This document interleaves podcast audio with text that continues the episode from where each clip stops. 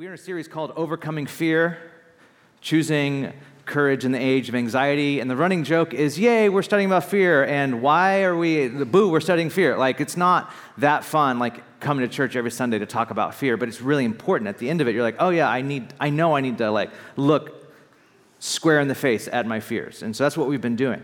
We hope that this series moves us beyond the fears that we carry we could be carrying fears uh, collectively as we emerge from a global pandemic, or there's fears that we uh, carry individually, whether that's like family of origin stuff. We'll talk a little bit about that today. Fears t- typically keep us from trusting God or following God in faith. That's what fears do. They paralyze us, they keep us trapped. Um, we hope that this series helps us move beyond these fears into trusting God more. Today, we're going to come out of another really classic narrative. Uh, Matthew chapter 14. So if you have your Bibles, please turn to Matthew 14, verse 22. Matthew 14, verse 22. This is that very famous story that we all know, that if you grew up in church, you, you read this story in Sunday school, probably once a year, um, of Peter walking on water. Jesus and Peter walking on water. And, um, and let's read this story because I think there's a lot in here uh, a lot in here that we learn about fear and faith. Today's message is entitled The Rising and the Falling of Our Faith and Our Fears. Let's look at verse 22. I'll read down through this narrative and I'll pray. Immediately, uh, right after, right before this, Jesus feeds the 5,000, if you remember. And then right after that, immediately, Jesus made, made, made the disciples get into a boat and go on ahead of him on the other side while he, was, while he dismissed the crowd, the 5,000.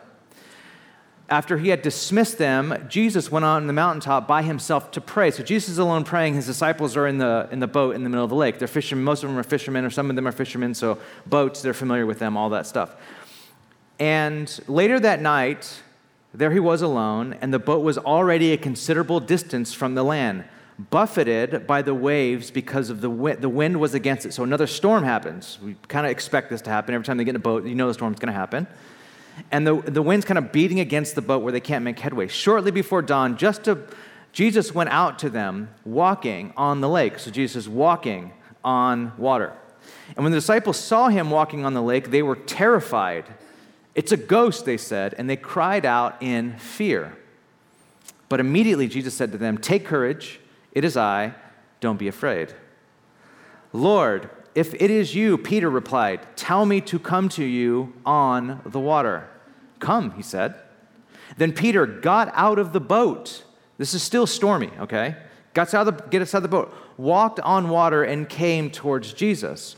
But when he saw the wind, he was afraid and beginning to sink, cried out, Lord, save me. Immediately, Jesus reached out his hand and caught him. Little faith, literally reads in the Greek, little faith. Why do you doubt? And when they climbed into the boat, the wind died down. Then those who were in the boat worshiped him, saying, Truly, you are the Son of God. And when they had crossed over, they landed at uh, Gennesaret.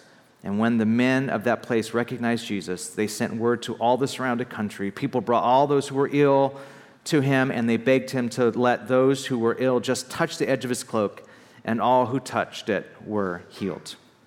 This is our text today. Let's pray. Lord, thank you for these marvelous, wonderful, layered stories that we have in Matthew's account, Matthew's biography of, of Jesus.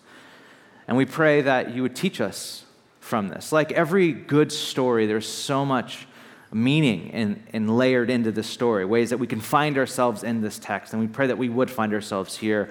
And then from that, we, modern disciples of Jesus Christ, today, you would teach us the way that you were trying to teach your disciples then. Teach us, Lord. Holy Spirit, speak to us this morning. I submit my mind, my heart to you, and I pray that you would use me, Lord. In Jesus' name, amen. Amen.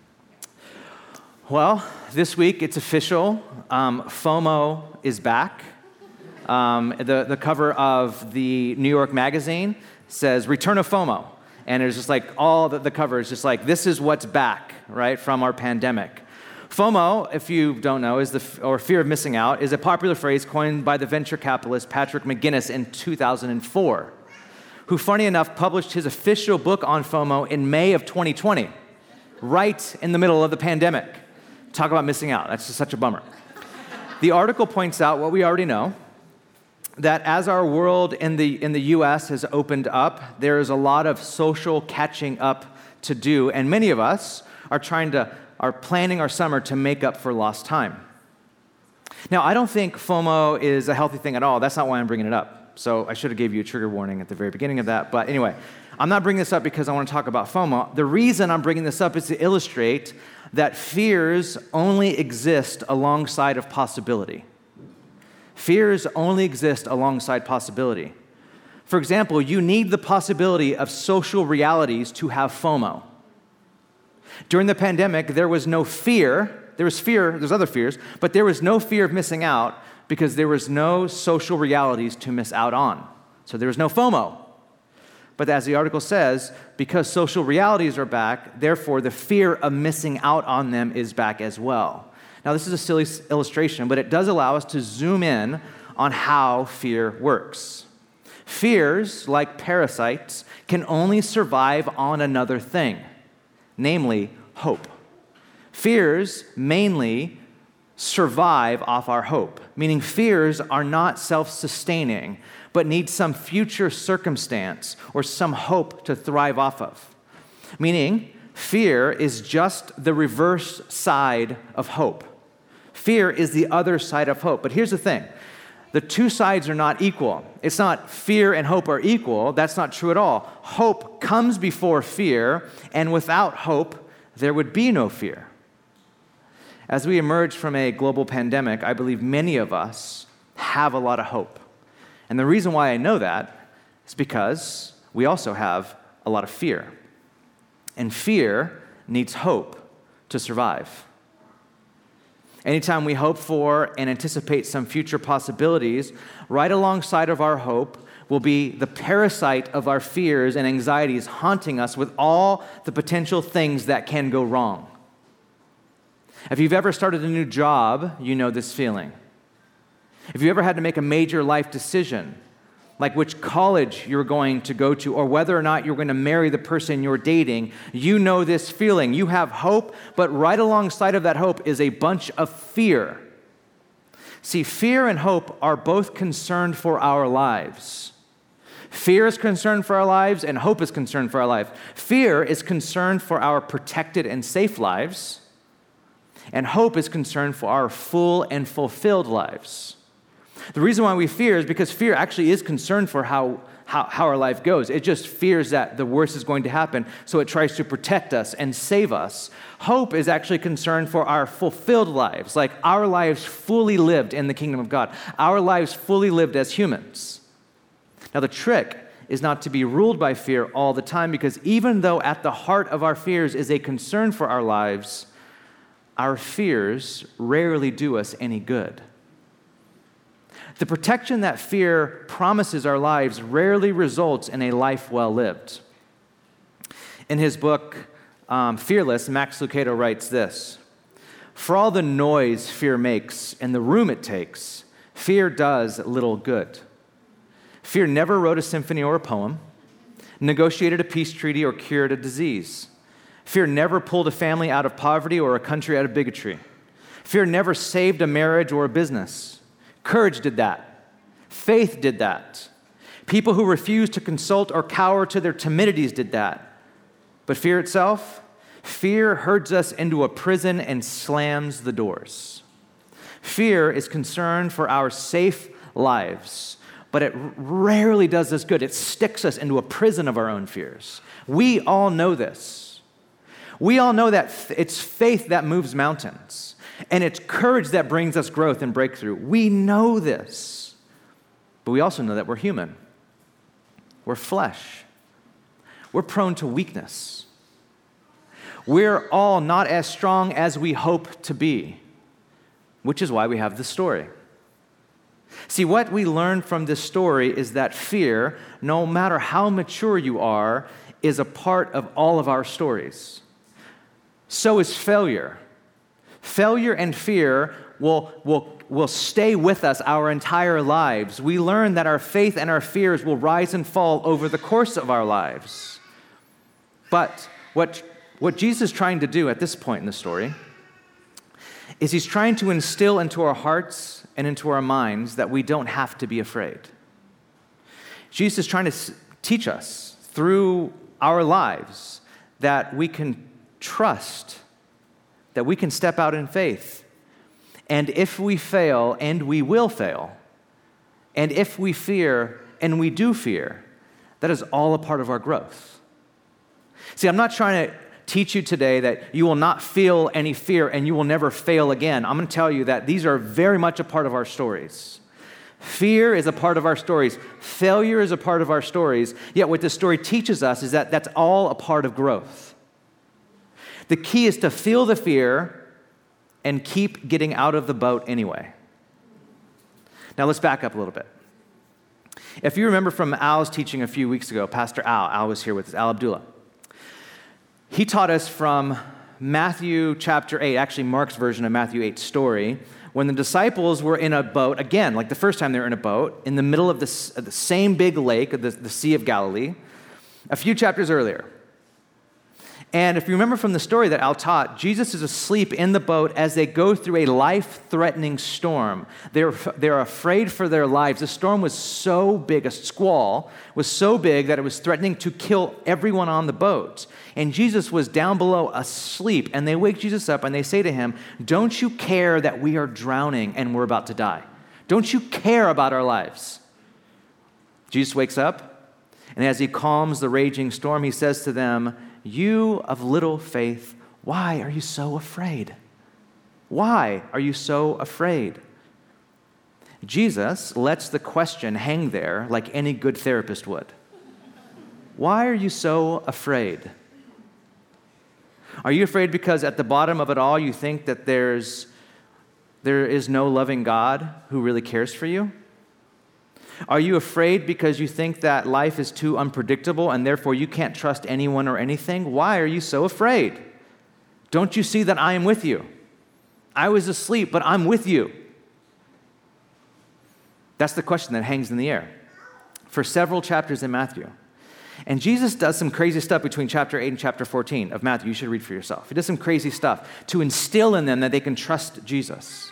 So when we come to chapter 14, Jesus sends them again across the lake in a boat. But this time, he's not in the boat with them. And you can almost anticipate this happening, right? If you're reading this story for the first time, Jesus sends them into the boat, and you're probably thinking they're going to hit another storm. And they do. A storm comes. But here's the difference this time, the storm is not life threatening at all, it's a more subtle storm than that. The text says that their boat was buffeted by the waves because the wind was against it, which means they were stuck. They couldn't make progress. They were exhausted. They were frustrated. They had been rowing for like eight hours without any movement whatsoever. Jesus didn't come to them until the morning. They rowed all night long without any progress. What should have been maybe an hour trip took them eight hours. These kinds of storms are almost worse in some ways than life threatening storms. Life threatening storms, when they happen in your life, you can take off of work. People send flowers, cards, they send you messages on Instagram, like the nice version of Facebook. They send you things like, Hope you're doing well. Oh my gosh, I'm praying for you, all of that stuff. When life threatening storms happen, people rally around you. When life threatening storms happen in your life, it makes you question it all. It makes you ask things like, Is God real? Does God even care about me anymore? And the result, life threatening storms are clarifying, they're purifying, they're even cathartic in a certain way. But the kind of storm the disciples were stuck in this time, these are altogether different.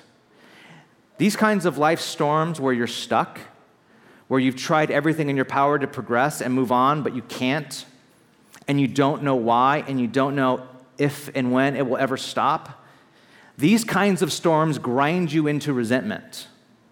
These kinds of storms sap your joy. They lead to things like depression.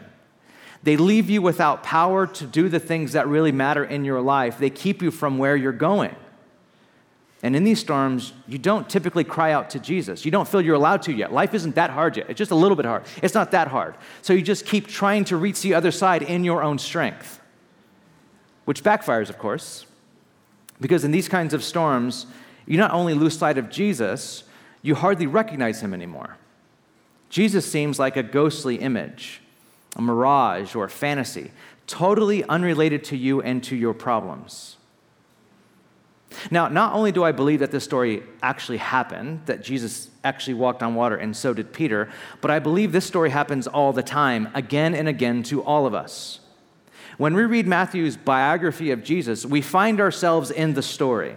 Like with any good story, if you've ever read any good story or any good epic, any story, the point is if we pay attention to the story and its nuances and its layers, we too will be taught the same lessons that the people in the story are taught. That's the point. The reason why Jesus' story is told to us in narratives is that we're supposed to find ourselves in the story and, like the disciples, learn the same lessons the disciples learned. And so we're here we are.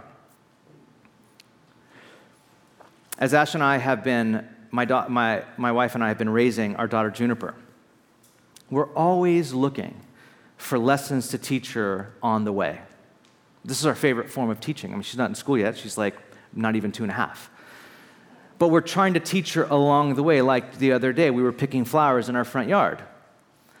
And a car was coming up the street, and I used this car and us outside as a lesson. It's like the street is for cars, and they just they go down really fast and they go up and down. And so what we do is we stay in the sidewalk, and we want her to to know like basic city safety. So I used it as a teaching lesson. Junie, look, look at the car, look at the car. Okay, this is the, that, that, that, that part is the street, that's where cars are, and this is where we stay. She's like, okay, cool. I don't know how this is relevant to picking flowers. I'm like, it's all relevant. It's all important. Yesterday, we were walking along the Embarcadero, and I had her, we had her climbing on these huge, the, the, those, not huge, huge to her, but not to us, these pylon things in the middle of the sidewalk. And so she would jump, climb on top of them, and then we had jump off, and she would jump off because we want her to know that it's okay to be brave and do daring things. We're always using life as a way to teach her how to be in the world, right? Now remember, Jesus is a teacher, he's a rabbi. He came teaching and showing the way we are to live in God's kingdom. Some of that teaching he did through oral tradition, parables, words. But a lot of the teaching Jesus did was through putting and allowing his disciples to be in situations where they would have to learn through their lives. This is most of the way Jesus teaches us. He allows us to go through things, and through by going through the things, he teaches us how to live in God's kingdom. So in verse 22, it says this Immediately, Jesus made the disciples get into the boat and go to the other side. Made them. This word made means against their will, which is very interesting made them get into the boat. Now, here, here's the deal. This is really important. If you're taking notes, write this down. The text doesn't say that Jesus sent the storm. I don't know if that could even be theologically true. I don't believe that God sends all the bad stuff, all the storms into our lives. But here's what I do know, and here's what the, the storm narratives teach us in the Gospels the text teaches that following Jesus and obeying Jesus won't protect us from storms. Because you follow Jesus, that does not mean you will be protected from storms. Meaning, just because you are in the will of God doesn't mean that you will be spared adversity. Getting in the boat and obeying Christ means going through storms as you obey Christ, you will, you will have to go, you will go through storms. Now you have to, you will, because life is this, this is life.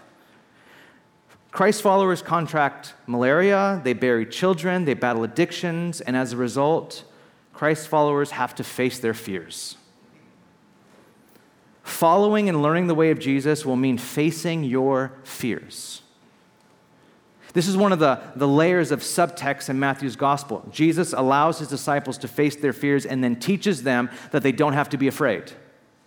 So when they face their fears, Jesus says at the end, typically when they fail, because we all fail, why are you so afraid? Don't be afraid. Take courage. Why do you doubt? He's trying to teach us you don't have to doubt. You can trust me. Be of good courage. He's trying to ingrain this into our lives. So there they are in the middle of the lake. The wind and the waves are against them, them, and they are stuck, and they are tired, and they're not making any progress. And they see what looks like a ghost. And then they cry out in fear. They all cry out in fear. One of the things that I, I really looked forward to in being a, a dad uh, ha- is, was having my daughter trust me. And I've always wanted to do this, and I'll tell you a little story of how this is done. But I've, I, I just could not wait till, till when Junie got to the age where she was walking, standing and walking, where she was able to jump off of things into my arms. Like, trust me, jump. And then she would jump and I would catch her. Like, I, so as soon as Junie was old enough to stand and walk, I, after I, I would change her diaper on her changing table, I would have her stand up on the changing table and jump off into my arms. Except that she hated it for the first several months I did that. like maybe, yeah, several months. And she would, I would say jump, and then she would be like, uh, and then she would just sit down and like grab onto me. And after thinking, like, why is she so afraid? Like, why is she so afraid? I remembered that when she was like four months old, I was changing her, and I ran out of wipes. And so I reached into her closet, which was like a reach away, like this. And I reached into her closet to get more wipes. And I just turned like this, and I just turned away from her just long enough for her to roll off the changing table. And as she rolled the changing table, my arms were already like away from her, so all I could do was I can like reach my foot out to break her fall, except there was like adrenaline going through, so I kind of kicked her. I mean, kind of. So not only did she fall from the changing table, I sort of punted her, sort of. sort of. And she's fine. She's so fine. She was so, totally fine. Except she won't jump off the changing table. Oftentimes, fear gets ingrained to us when we're growing up. This is family of origin stuff. This is when kids are mean to us in elementary school. This is dads accidentally drop kicking their daughters in an act of trying to rescue them, sort of stuff. Fear becomes just the way that we react to things. Things like the unexpected, things like the unknown, things like the unexplainable. Jesus is walking on water towards them, and their first instinct is fear. Fear has been ingrained so deeply into these men that they think he's a ghost, which is superstition. They thought that people that died in the water haunted the water. Now, Jesus has already played the good therapist role and asked the question in the last storm, Why are you so afraid? That already happened. That's the good therapist question and a vital one, but he doesn't do it this time. He doesn't do that. He doesn't ask them why they are afraid. This time, he just speaks to them in their fear. He says, verse 27, Take courage, it is I, don't be afraid. Take is not there in the Greek. So it literally means, he said this Courage, I am, don't be afraid. And there's a place for both, you know. There's a place for us to sit with the question, why am I so afraid? Why do I always react in fear? There's a place for that. There's a place for that with, with your community and with counselors and with therapists and with your friends. There's a place for that. In your journaling, there's a place for that. but there's also a place for you to hear these words as well. Take courage. Jesus is there. Don't be afraid. See, what this layer of the story is teaching us, actually, it's the main point of the entire story, is that in our storms and in our fears, if we pay attention, we'll actually see Jesus revealed to us clearer in these moments than in any other. See, Jesus uses the word ego eimi, which in Greek means I am. It's the Greek form of that Old Testament God revealing word word before Abraham was, I am, or what, what God says to, to, to Abraham and to Moses, I am. And the point is, in this particular storm, with this reaction of fear, that Jesus reveals himself as, the, as God who walks on the storms. He's revealing to them who he is.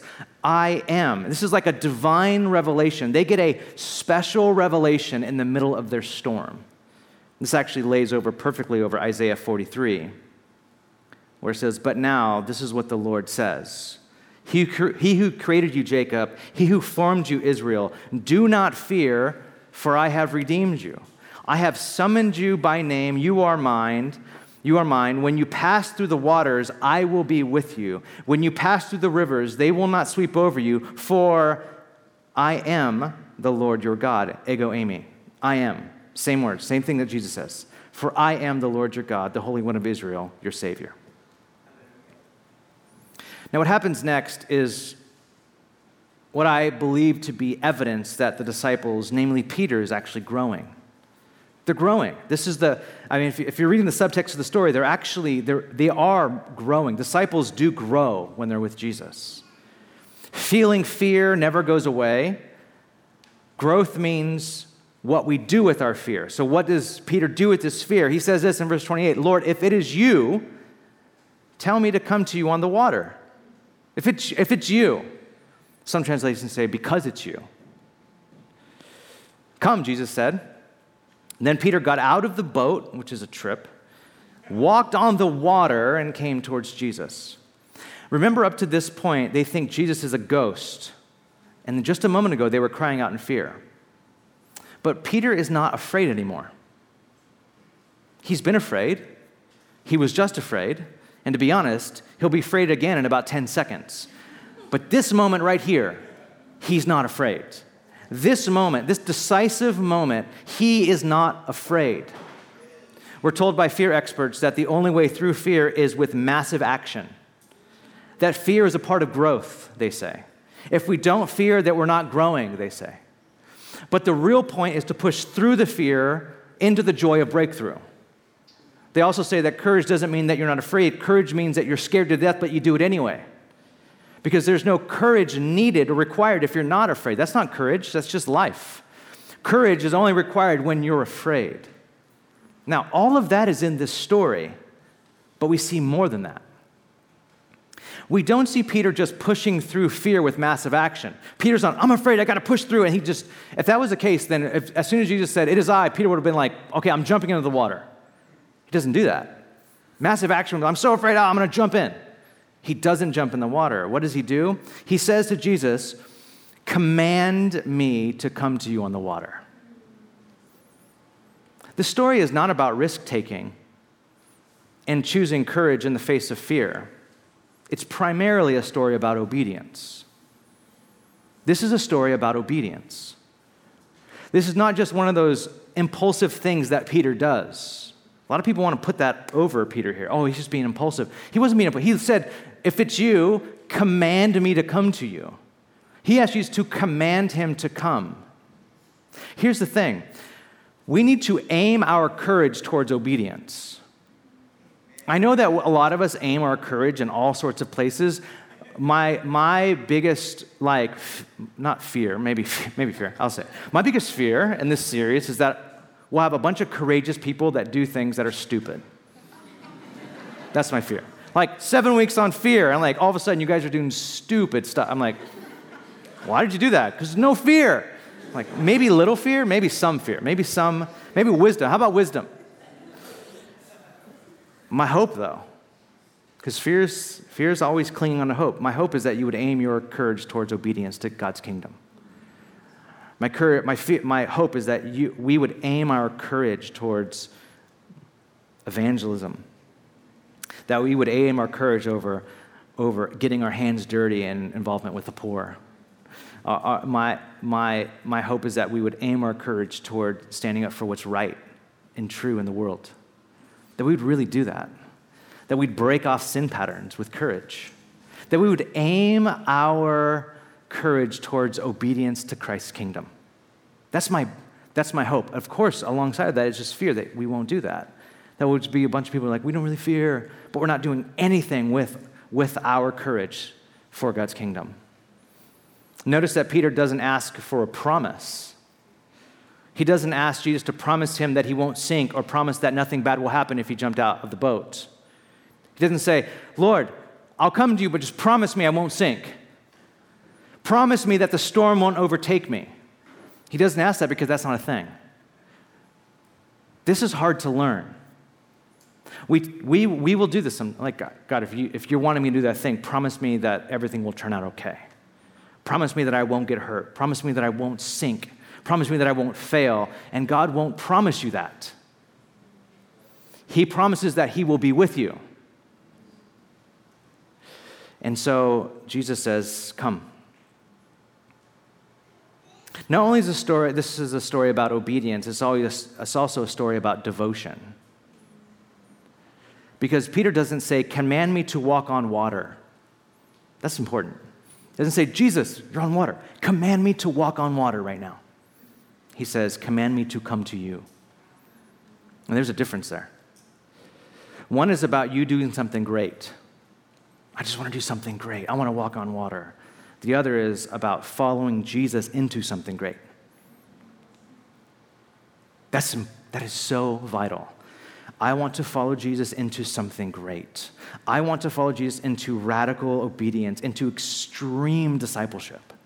Something great for the kingdom of God, not for myself, but for God's kingdom. The movement of the second half of the story is all towards Jesus. Jesus is in the water, and Peter wants to walk towards Jesus. And the way that Matthew tells the story is that as soon as Peter steps out in water, he's moving towards Jesus. He's walking on water, but he's walking on water moving towards Jesus. And Peter does it. He walks on freaking water. He walks on water long enough to get close enough to Jesus that when he does start to sink, and that happens too in life, Jesus was able to reach out and grab him immediately. Now, I want to try to land this plane, and I want to ask a few questions. And the first one is as we look at this story and, and, and, we, and, we, and we understand its context and its meaning, but we, once you do context and meaning, you know, I mean, you can spiritualize it a bit. You can ask some, some questions of the text that might spiritualize the text a bit, but also get to some things in your own heart and life. And the first one would be what's your boat? What is your boat that you need to step out of? Your boat is whatever represents safety and security to you apart from God Himself. Your boat is whatever you are tempted to put your trust in, especially when life gets a little stormy. Your boat is whatever keeps you so comfortable that you don't want to give it up, even if it means joining Jesus on the waves. Your boat is whatever pulls you away from the high adventure of extremely following Jesus. See, there are a lot of good reasons to get out of the boat. When you do get out of the boat and you step out in courage, you're no longer a prisoner of your fear and your faith grows. But there is one reason to step out of the boat that supersedes all the other reasons, and it's that the water is where Jesus is. The water may be dark and wet and dangerous, but Jesus is on the water. Jesus is not in the boat in this story. The main reason Peter got out of the boat is that he wanted to be where Jesus was. And here's my hope for you as your pastor I hope that you have at least one of, one of these stories like this in your life. I want every single follower of Jesus to have one story, at least one story, where you dared greatly, where you obeyed Jesus in ways that caused you to step out of your boat and have a story to tell the next generation. One where the moment you're taking the step of faith, it's either all Jesus or bust for you. I hope that you've done that already. I hope that you have habituated your life to continue to take, take steps of faith towards Jesus. And I hope that if you've done that already, you would keep doing it. But my hope is one one story where, you've, where it feels like you're risking it all but it wasn't really a risk, it was an act of obedience to Jesus. Now, I would be wrong if I didn't point out that this story actually ends in failure. Doubt would overtake Peter on the water. Peter was walking on water, and then he, it says, he noticed the powerful wind and started to doubt. He didn't doubt that Jesus was good. That's not what the, doubt, the word doubt means here. He didn't doubt that Jesus wasn't who he said he was. The word means something, the word doubt means something different. It's only used twice in, in Matthew's gospel. The doubt that Peter had is not so much a theological uncertainty or unbelief as a practical hesitation or a wavering. Now, what does this story teach us? Does it teach us that as followers of Jesus, we can do great things like walk on water? Or does it teach us that most of us, even the best of us, can't really sustain the faith and sooner or later we're all going to sink? It's funny, the, the, the, way this text reads is teaches us both. It teaches that we can do insanely impossible things as we obey Jesus and his commands, and it teaches us that our faith will fail. I would be really wrong if I didn't say your faith is going to fail. That's what the text it doesn't say your faith will never fail. The disciples' faith failed often. My faith has failed often. And the rebuke of Jesus to Peter isn't, a, isn't this like strong rebuke. He calls him like a pet name. He calls him little faith. Little faith. You almost had it. Why did you doubt? You were on the water, man. You were walking on the water. Why did you doubt? You were so close. He, but he didn't do that before he rescued him. You see that? He didn't go, why, why are you sinking? It's all your fault. He didn't do it. He grabs him first, saves him, and said, You almost had it. This is like, this is, this is the, the, the tender love of God right here. He rescues us and then kindly rebukes us. You almost had it. Why did you doubt? You didn't have to doubt. You were on the water, man. You, you were on the water. You didn't have to doubt. We're going to fail. Your faith is going to fail. You're going to give in to your fears at times. And I guess the moral of the story isn't so much Peter stepping out, it's Jesus rescuing him. It's Jesus being right there one of my favorite spiritual writers says about this passage that faith works best when we don't confuse it with our own efforts. Which means when we're stepping out in faith, the second that we think, I don't know, Peter could have. It's kind of, it's kind of like uh, when you're mindful and conscious of the thing that you're doing, you get your eyes off of the, uh, off of like being in the zone and more on what you're doing, and you start to fall. You lose your balance. This is probably very similar to what happens here. Peter starts realizing, I'm walking on water. I'm, I'm walking on water. And then he starts to lose it. Faith works best when we don't confuse it with our own efforts. So, what this requires of us is messy courage. Our, our courage will be messy. That when we step out in faith, when we step out in radical faith to the obedience of Christ, it will be messy. There will be times where we fail, we overcome by fear? But I, I would much rather be Peter in this story than the other disciples that stayed in the boat. If I stayed in the boat, I'd be like, man, I wish I was me. I wish I was the one who's like, just, I want to I wanna come.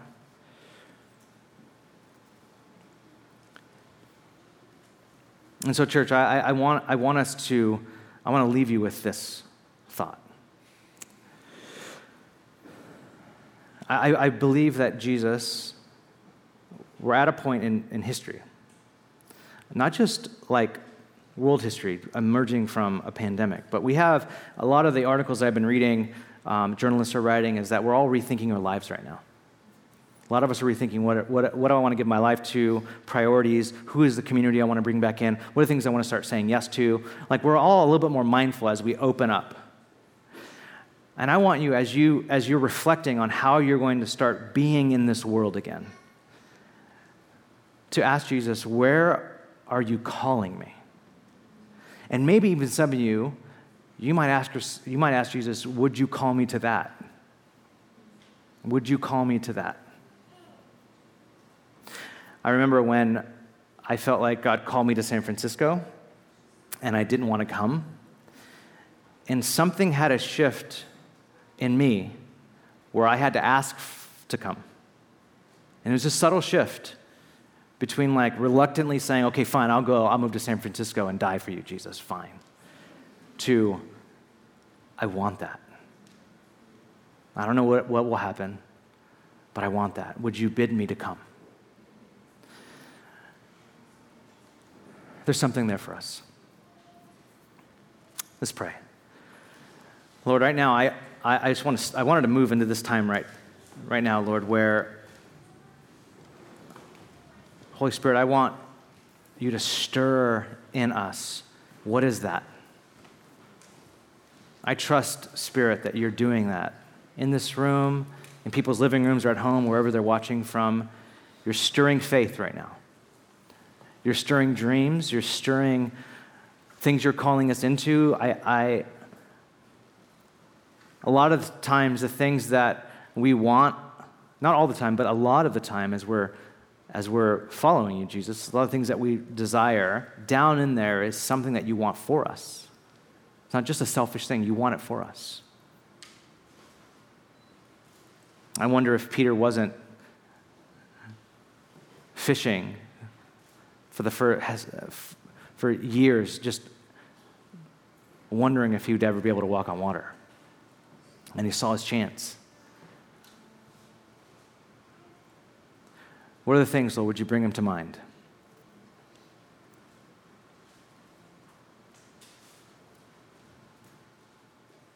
Come, Holy Spirit.